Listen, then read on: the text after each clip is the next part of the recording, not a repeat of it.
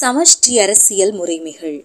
சுவிட்சர்லாந்தின் சமஷ்டி முறை பகுதி இரண்டு. ஆங்கிலம் மூலம் யோஹான் பொய்ரியா. தமிழில் கந்தையா சண்முகலிங்கம்.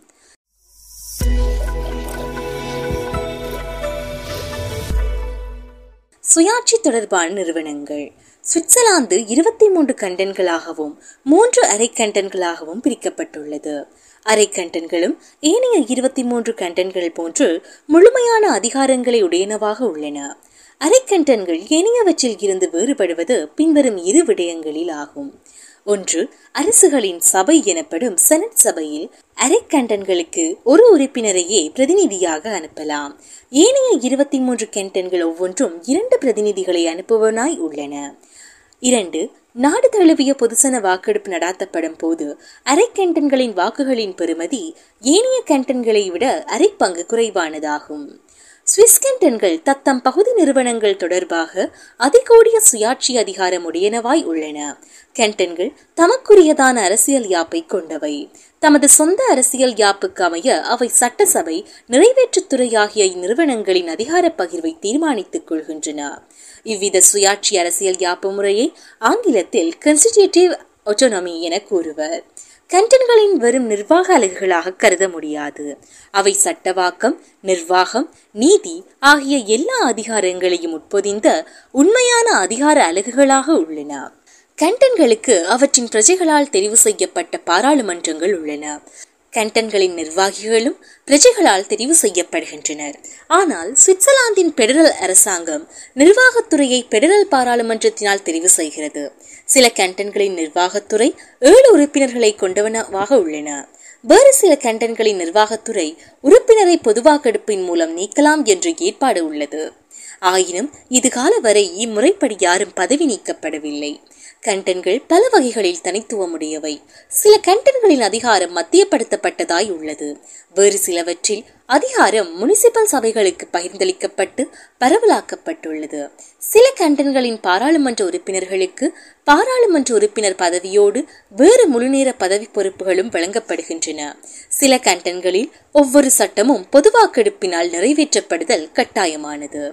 வேறு சில கண்டன்களில் குறிப்பிட்ட தொகை பிரஜைகள் பொதுசன வாக்கெடுப்பு வேண்டும் என கோருமிடத்து அவ்வாறு வாக்கெடுப்பு நடத்த வேண்டும் என்ற விதி உள்ளது. சில கண்டன்களில் திறந்தவெளி பொதுக்கூட்டங்கள் ஆண்டுதோறும் நடத்தப்படும். அக்கூட்டங்களில் கண்டனின் பாராளுமன்றத்தால் இயற்றப்பட்ட சட்டங்கள் ஏற்றுக்கொள்ளப்படும் அல்லது நிராகரிக்கப்படும். நீதி நிர்வாக ஒழுங்கமைப்பும் கண்டன்களுக்கு கண்டன் வேறுபடுகிறது. சில கண்டன்களில் நீதிபதிகள் கண்டன் பாராளுமன்றத்தால் நியமிக்கப்படுவர். வேறு சிலவற்றில் அவர்கள் மக்களால் தெரிவு செய்யப்படுகின்றனர். சில கண்டன்களில் விசேட தொழில் நீதிமன்றங்களும் வர்த்தக பிணக்குகளை தீர்க்கும் நீதிமன்றங்களும் உள்ளன. வேறு சிலவற்றில் அவ்வாறான விசேட நீதிமன்றங்கள் இல்லை. சில கண்டன்களில் நிர்வாக நீதிமன்றங்கள் உள்ளன. இம்மன்றுகள் சிவில் உத்தியோகத்தர்கள் சட்டங்களை மீறாத வகையில் கடமையாற்றுவதை உறுதி செய்கின்றன. வேறு சிலவற்றில் நிர்வாக நீதிமன்றங்கள் செயற்பாட்டில் இல்லை. சிவில் சட்ட நடைமுறை குற்றவியல் சட்ட நடைமுறை என்பனவும் கண்டனுக்கு கண்டன் வேறுபடுகின்றன. கண்டன்கள் உயரளவான சுயாதீனத்தை அனுபவிக்கின்றன. ஆயினும் அவை சுவிஸ் அரசியல் யாப்பை மதித்து நடத்தல் வேண்டும். அடிப்படை உரிமைகளையும் மத்திய அரசுக்கு வழங்கப்பட்ட தகுதிகளையும் கண்டன்கள் மதித்து நடந்து கொள்ள வேண்டும். பெடரல் நீதிமன்றத்தினால் கண்டன்களின் சட்டங்களின் வலிதுடைமை கேள்விக்குட்படுத்தப்படலாம். கண்டன்கள் இயற்றிய சட்டங்கள் அடிப்படை உரிமைகளை மீறுவனவாகவோ தகுதிகளின் பங்கீட்டிற்கு மாறாக மீறல் செய்வனவாகவோ இருந்தால் பெடரல் நீதிமன்றத்தினால் அவை வலிதற்றதாக்கப்படும். ஆனால் பெடரல் சட்டங்களை அவ்விதம் நீதிமன்றினால் வெளிதற்றதாக்க முடியாது. பெடரல் சட்டங்களிற்கு நீதிமன்றத்தின் கட்டுப்பாடு இல்லாவிடினும் சுவிஸ் அரசியல் யாப்பில் பல்வேறு வகையான கட்டுப்பாடுகளும் சமன்படுத்தல்களும் உள்ளன. பகிரப்பட்ட ஆட்சி தொடர்பான நாலு நிறுவனங்கள் சுவிஸ் சமஷ்டி முறையில் செயற்படுகின்றன. அவற்றை பின்வருமாறு வகைப்படுத்தலாம். அரசியல் யார்ப்புசார் உரிமைகளும் அரசியல் யாப்பு திருத்தத்தில் கண்டன்களின் வகிபாகமும். சமஷ்டி சட்டவாக்க செயன்முறையில் பகிரப்பட்ட ஆட்சி செயன்முறை. சமஷ்டி சட்டத்தை செயற்படுத்துவதில் கண்டன்களின் வகிபாகம் சமஷ்டி அரசாங்கம் அல்லது நிர்வாக அமைப்பு. இனி இவை ஒவ்வொன்றையும் பற்றி பார்ப்போம். அரசியல் யாப்புசார் உரிமைகளும் அரசியல் யாப்பு திருத்தத்தில் கண்டன்களின் வகிபாகமும். பகிரப்பட்ட ஆட்சி விதிகளை சமஷ்டி முறையில் செயற்படுத்துவதற்குரிய பிரதான வழிமுறை அரசியல் யாப்பில் அடிப்படை உரிமைகளை நாட்டிலுள்ள யாவருக்கும் கிடைக்கக்கூடியதாக உத்தரவாதம் செய்தலாகும். சுவிஸ் நாட்டின் பிரஜையொருவர் எந்த கேண்டனில் வாழ்பவராக இருந்தாலும் பேதமின்றி அடிப்படை உரிமைகளை அவை தரும் பாதுகாப்பை பெறக்கூடியவராக இருக்கின்றார். அவர் பேச்சு சுதந்திரம் தாம் விரும்பும் சமயத்தை பின்பற்றும் உரிமை ஆகிய அடிப்படை உரிமைகளை அனுபவிக்கின்றார். இவை போன்ற அடிப்படை உரிமைகளும் சுதந்திரங்களும் சுவிஸ் நாட்டின் ஒவ்வொரு பிரஜைக்கும் பேதமின்றி கிடைக்கின்றன. இந்த வகை உரிமைகள் ஒற்றையாட்சி நாடுகளில் பிரஜைகளுக்கு கிடைக்கும் சுதந்திரங்களில் இருந்து வேறுபடுவதில்லை. ஆயினும் சுவிட்சர்லாந்து போன்ற சமஷ்டி முறையில் மேற்குறித்த அடிப்படை உரிமைகளை நிலைநிறுத்துதல் அவற்றை திருத்துதல் ஆகிய செயல்முறைகளில் ஒற்றையாட்சி முறையில் இருப்பதை விட பெரிய வித்தியாசங்கள் உள்ளன. கேண்டன்களின் பிரதிநிதிகள் சமஷ்டி சட்டசபை அல்லது செனட் சபையில் தமது பிரதிநிதித்துவத்தின் மூலம் தத்தம் கண்டன்களின் நலன்களை பாதுகாத்துக் கொள்கின்றனர். இதனை பங்கேற்பு தத்துவம் என்று கூறப்படும் கருத்து மூலம் விளக்கலாம். சுவிஸ் அரசியல் யாப்பில் செய்யப்படும் எந்த ஒரு திருத்தமும் சுவிட்சர்லாந்து மக்களின் பெரும்பான்மை அங்கீகாரத்தை பெறுதல் வேண்டும். பெரும்பான்மையான கேண்டன்களின் அங்கீகாரத்தை பெறுதல் வேண்டும். ஆகையால் வாக்கெடுப்பு நடத்தப்படும் போது முதலாவதனாக நாடு முழுவதினதும் வாக்காளரின் வாக்கெடுப்பை நடத்தும் போது ஒரு நபர் ஒரு வாக்கு தத்துவத்தின்படி எல்லோருடைய வாக்குகளும் சம மதிப்புடையவனவாக கருதப்படும். இரண்டாவதாக கண்டன்களின் அங்கீகாரத்தை பெறுவதற்காக வாக்கெடுப்பில் மிகப்பெரிய கண்டனான சூரிச் கண்டனில் வாழும் வாக்காளரின் வாக்கின் மதிப்பை விட மிகச்சிறிய கண்டனான அபென்சில் கண்டனின் வாக்காளரின் வாக்கு நாற்பது மடங்கு அதிக மதிப்புடையதாக கணிக்கப்படும். இது வழமையான ஒரு நபர் ஒரு வாக்கு என்ற சனநாயக தத்துவத்தில் இருந்து வேறுபடுவதை காணலாம். சமஷ்டி சட்டவாக்க செயன்முறையில் பகிரப்பட்ட ஆட்சி செயன்முறை. பகிரப்பட்ட ஆட்சி சமஷ்டி பாராளுமன்றத்தின் ஊடாக செயற்படுத்தப்படுவது இன்னொரு வழியாகும். சமஷ்டி பாராளுமன்றம் மக்கள் எங்கு வாழ்கிறார்கள் அவர்கள் எந்த கண்டனை சேர்ந்தவர்கள் என்ற வகையில் பார்க்காமல் சமச்சீராக பிரயோகிக்கக்கூடிய விகிதங்களை தமது தகுதி எல்லைக்குள் செயற்படுத்தலாம். இச்சந்தர்ப்பத்தில் சமஷ்டியின் சிவில் அதிகாரிகள் நாடு முழுமைக்குமான திட்டங்கள் சேவைகள் என்பவற்றை செயற்படுத்துவார்கள். இவ்வாறான நிலையே கனடாவில் காணப்படுகிறது. அங்கு பெடரல் சட்டசபையால் இயற்றப்படும் சட்டங்களுக்கு மாநில அரசுகளின் பிரதிநிதிகளின் உள்ளீடுகள் இருப்பதில்லை. இதற்கு மாறாக சுவிட்சர்லாந்து ஜெர்மனி ஐக்கிய அமெரிக்கா போன்ற சமஷ்டி நாடுகளில் நேரடியான பகிரப்பட்ட ஆட்சி செயல் காணப்படுகின்றது. இதனை பங்கேற்பு தத்துவத்தின் திருத்தியமைக்கப்பட்ட முறை எனலாம். சுவிட்சர்லாந்தின் சமஷ்டியில் பொதுசபை உறுப்பினர்கள் தமது கண்டன்களது நலன்களையும் பிரஜைகளது நலன்களையும் பாதுகாக்கின்றனர். இப்பாதுகாப்பு வகிபாகம் அவர்களது சட்டவாக்க செயற்பாடு ஊடாக நடைபெறுகின்றது. இதனை சட்டவாக்கத்தின் ஏற்ற கட்டத்தில் participation in the ascending phase of love எனலாம். சுவிட்சர்லாந்து பாராளுமன்றத்தின் இரண்டாவது சபை அரசுகளின் சபை என அழைக்கப்படுகின்றது. இச்சபையில் ஒவ்வொரு கண்டன்களில் இருந்தும் இரண்டு பிரதிநிதிகளும் மூன்றரை கண்டன்களில் இருந்து ஒவ்வொரு பிரதிநிதியும் உறுப்பினர்களாக இருப்பர். இச்சபையின் உறுப்புரிமை ஒரு கண்டனின் சனத்தொகை அதன் பருமன் அது செல்வச் செழிப்பான பகுதியா வளம் குறைந்த பகுதியா என்பன போன்றவை கருத்தில் கொள்ளப்படாமல் சமத்துவமான முறையில் வழங்கப்பட்டுள்ளது. இப்பிரதிநிதிகள் கண்டன்களின் பிரஜைகளினால் தெரிவு செய்யப்படுகிறார்களே என்று கண்டன்களின் அரசாங்கங்களால் நியமிக்கப்படுவதில்லை. இதனால் கண்டன்களின் அரசாங்கங்கள் இவர்களுக்கு அறிவுறுத்தல்களை வழங்க முடியாது. இவர்கள் கண்டன்களின் முகவர்கள் அல்லர். ஆனால் இப்பிரதிநிதிகள் தம்மை தெரிவு செய்த கண்டன்களின் பிரஜைகளை பிரதிநிதித்துவப்படுத்துகிறார்கள். செனட் சபையில் சகல கண்டன்களினதும் பிரதிநிதிகள் சம அளவில் உறுப்பினர்களாக அனுமதிக்கப்படுவதால் பெரிய கண்டன்கள் சிறிய கண்டன்கள் மீது தமது கருத்துக்களை திணிக்க முடியாது. சகல சட்டவாக்க பிரேரணைகளும் செனட் சபைக்கு சமர்ப்பிக்கப்படுவதற்கு முன்னர் பாராளுமன்றத்தின் தேசிய சபை அல்லது பிரதிநிதிகள் சபைக்கு வாக்கெடுப்புக்காக சமர்ப்பிக்கப்படும். இச்சபை இருநூறு உறுப்பினர்களை கொண்ட சபையாகும். இதன் உறுப்பினர்கள் கண்டன்களின் சனத்தொகைக்கு ஏற்ப வேறுபட்ட எண்ணிக்கையில் தெரிவு செய்யப்படுகிறார்கள். சனத்தொகையில் கூடிய ஜூரிச் கண்டனில் இருந்து முப்பத்தி நாலு பேர் தெரிவு செய்யப்படுகின்றனர். சனத்தொகையில் குறைந்தளவிலான யூரி போன்ற கேண்டன்கள் தேசிய சபைக்கு ஒரு பிரதிநிதியை மட்டுமே தெரிவு செய்கின்றன. சுவிட்சர்லாந்தின் அரசியல் கட்சிகளின் ஆதரவு பலம் கண்டன்களின் அடிப்படையில் அமைந்துள்ளது. இதனால் சமஷ்டி மட்டத்தில் மீண்டும் தெரிவு செய்யப்படுவதை விரும்பும் உறுப்பினர்கள் கண்டன்களின் பிரஜனைகளின் விருப்புகளை முதன்மைப்படுத்தி செயற்படுகின்றனர். இது பகிரப்பட்ட ஆட்சி செயல்முறைக்குள் கண்டன்களின் நலன்களும் விருப்புகளும் இடம்பெறுவதற்கு மறைமுகமாக உறுதி செய்கிறது. இதனைவிட சுவிஸ் அரசியல் முறை இரட்டை பொறுப்பானை செயற்படுவதற்கு இடம் தருகிறது. இதன்படி சமஷ்டி பாராளுமன்றம் கண்டன்கள் என்ற இரு நிலைகளிலும் பங்கு பெற்றுகின்றன. சமஷ்டி சட்டத்தை செயற்படுத்துவதில் கண்டன்களின் வகிபாகம் பகிரப்பட்ட விதிகளில் காணப்படும் பங்கு பற்றல் பற்றி மேலே குறிப்பிட்டோம். அடுத்து பகிரப்பட்ட விதிகள் ஏற்றுக்கொள்ளப்பட்ட பின்னர் கண்டன்கள் அவற்றை செயற்படுத்துவதில் ஆர்வத்துடன் ஈடுபடுவதால் நிகழும் பங்கு பற்றலை குறிப்பிடுவோம். இதை நாம் இறக்க கட்டத்தில் பங்கு பற்றல் என்று தொடரால் விவரிக்கலாம். கெண்டன்கள் தமாக்கிய சட்டங்களையும் சமஷ்டி சட்டங்களையும் நடைமுறைப்படுத்துவதை காண்கிறோம். இவ்வகையான நிர்வாக சமஷ்டிக்கு சுவிஸ் சமஷ்டி மிகச்சிறந்த உதாரணமாக விளங்குகின்றது. தலைநகர் பெர்னில் உள்ள தேசிய சபையினால் சமஷ்டி சட்டங்கள் இயற்றப்படுகின்றன. இவ்வாறு தேசிய சபை இயற்றும் சட்டங்கள் இருபத்தாறு கண்டன்களிலும் உள்ள சிவில் உத்தியோகத்தர்களால் செயற்படுத்தப்படுகின்றன.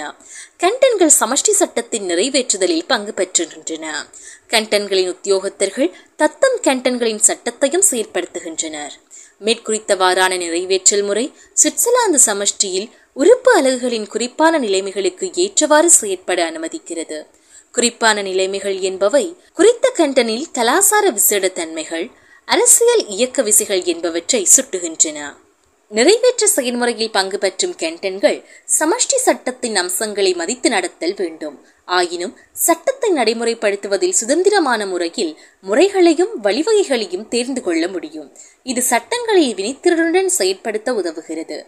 ஆயிரத்தி தொள்ளாயிரத்தி தொன்னூற்றி ஒன்பதாம் ஆண்டின் அரசியல் யாப்பில் மத்திய அரசாங்கம் கருத்தில் கொள்ள வேண்டிய விடயம் பின்வருமாறு கூறப்பட்டுள்ளது. கோட்டங்கள் தமது சிறப்பான நிலைமைகளை கவனத்திற்கொண்டு செயற்படுவதற்கு பரந்தளவில் இடமளிக்க வேண்டும். சமஷ்டி சட்டவாக்கம் பொதுவான தன்மையுடையது. அது பரந்த நோக்கங்களையும் விதிகளையும் வகுத்துரைக்கின்றது. இவற்றை கண்டன்கள் செயன்முறையில் நிறைவேற்றி நோக்கத்தை அடைய வேண்டும்.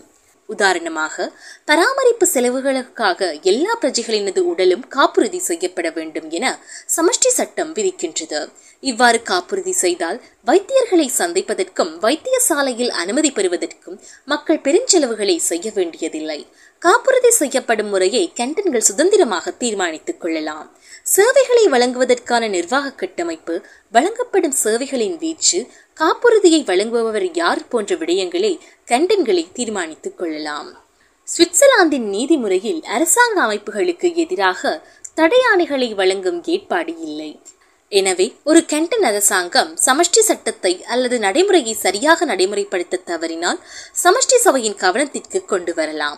இவ்வித பிரச்சனைகள் பொதுவாக முறைசாரா முறையிலேயே கையாளப்படுகின்றன. அரசாங்கங்களின் உத்தரவுகளுக்கு எப்பொழுதும் மரியாதை கொடுக்கப்பட்டு உத்தரவுப்படி நடந்து கொள்ளுதல் நடைபெறுகிறது.